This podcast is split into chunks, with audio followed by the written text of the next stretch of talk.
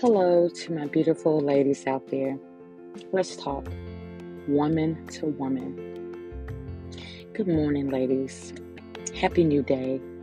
Happy new mercy. Happy new forgiveness. Happy new opportunities. Happy new love. Happy new you.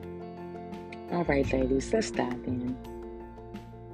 I was online this morning and I was reading about um, a situation that took place between a woman and her husband. And I was actually watching a video about it um, as well. Um, and they got into a dispute. And the woman ended up shooting her husband and he died. Um, I think that it bothered me the most because I heard on the audio where the woman was provoking the man. The husband was saying, keep your hands off of me, don't touch me. Um, I told you about putting your hands on me, and she's still, I'm touching you anyway, I'm hitting you anyway. She just kept, um, she was persistent in um, disrespecting his space when he was asking her to stop. And um, the argument turned into physical, the physical and ended up with her getting his gun and shooting him dead, with no intentions of her doing that. It was a heated argument, heated moment. And this is what I want to say to um, the women out there. We have got to take accountability for um, our contribution to the domestic violence that takes place between man and woman. If you are putting your hands on a man, stop. If you are provoking the situation, stop. This is not for um, the sake of the man, but this is for the sake of you, the sake of your own safety. In this situation, the man was the one that ended up dead. But how many women die from the same domestic situation, an argument that turns into um, a tragedy? Her children, their children were present while all of this was going on. They had to watch their mother kill their father. We have to do better as women and not disrespecting our husbands, the men in our lives. And that doesn't go just for physical, but we have to do better and not even verbally insulting our husbands and our and our significant others. There's a certain um, way that you should talk to your husband. And this is not um, saying that, you know, I'm not cutting the men any slack here, because I am a, um, a, a huge um, encouragement, encourager, promoter for men to be respectful and to love their wives as God loves church, love the church. That is what God has ordered us to do. But I'm talking specifically for our women. We cannot keep putting our hands on these men. And then when it backfires, then we play victim. We have to stop and we have to take accountability. If a man has put his hands on you in the past, he has beat you down in the past, I get it. I understand the frustration that may boil up, you know, again over time.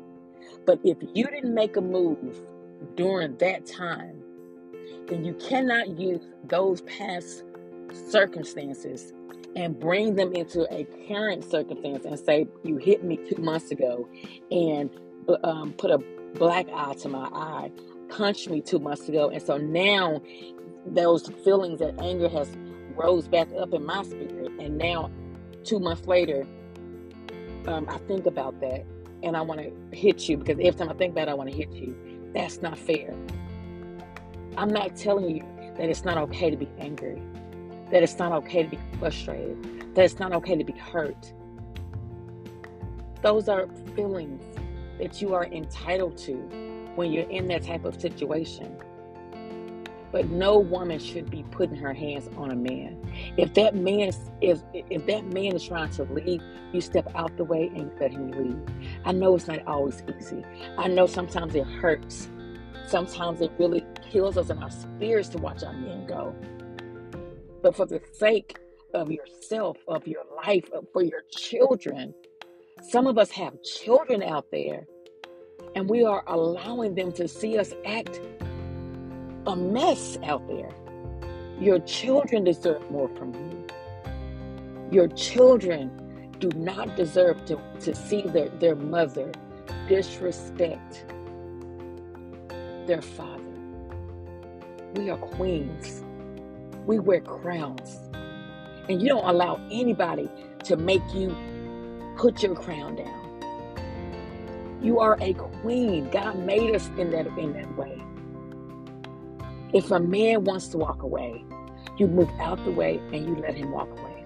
This man in, in this video, um, this young man that, that ended up dying um, by the hands of his wife, was trying to leave the home. He was begging her to keep her hands off of him. Don't touch me. Keep your hands off me. Stop hitting me. And she just kept doing it. And then one thing led to another. She picked up a gun and she shot him dead. And you hear the children in the background screaming, "My daddy's dead." Sometimes as women, we cannot forget that we cannot allow our own personal feelings about these men to override our responsibility to our children. It's not fair for your children to see you act a fool like that. It's not fair for your children to be subjected to you killing their father. Everything that he may have done wrong to you, I get it. I understand the hurt, the pain, the frustration. But I want you to think about something when those feelings rise up in you. Think about your children. Think about how my your move's gonna affect them. Think about being the, the, the woman that God has created you to be and rise up. We have to stop disrespecting these men, physically and verbally. It's not cute. It's not right. It's just wrong. And that gives the, the men no permission to disrespect women in any way. I'm not I'm not a condoner of that. I, I one hundred percent feel like men should um, respect women at all costs, physically and verbally, emotionally and spiritually. But today, in this moment, I'm calling out the women. Because after I watched that video, after I watched the video and I heard the audio, that was that hit my spirit. And I want us women to rise up as queens. Rise up as queens, as mothers. Stop putting your hands on these men. Stop al- allowing their behavior to have dominion over your actions, to have o- dominion over your obligation to yourself and to your children. We're giving them too much power. She gave that, that situation more power, and it ended up costing her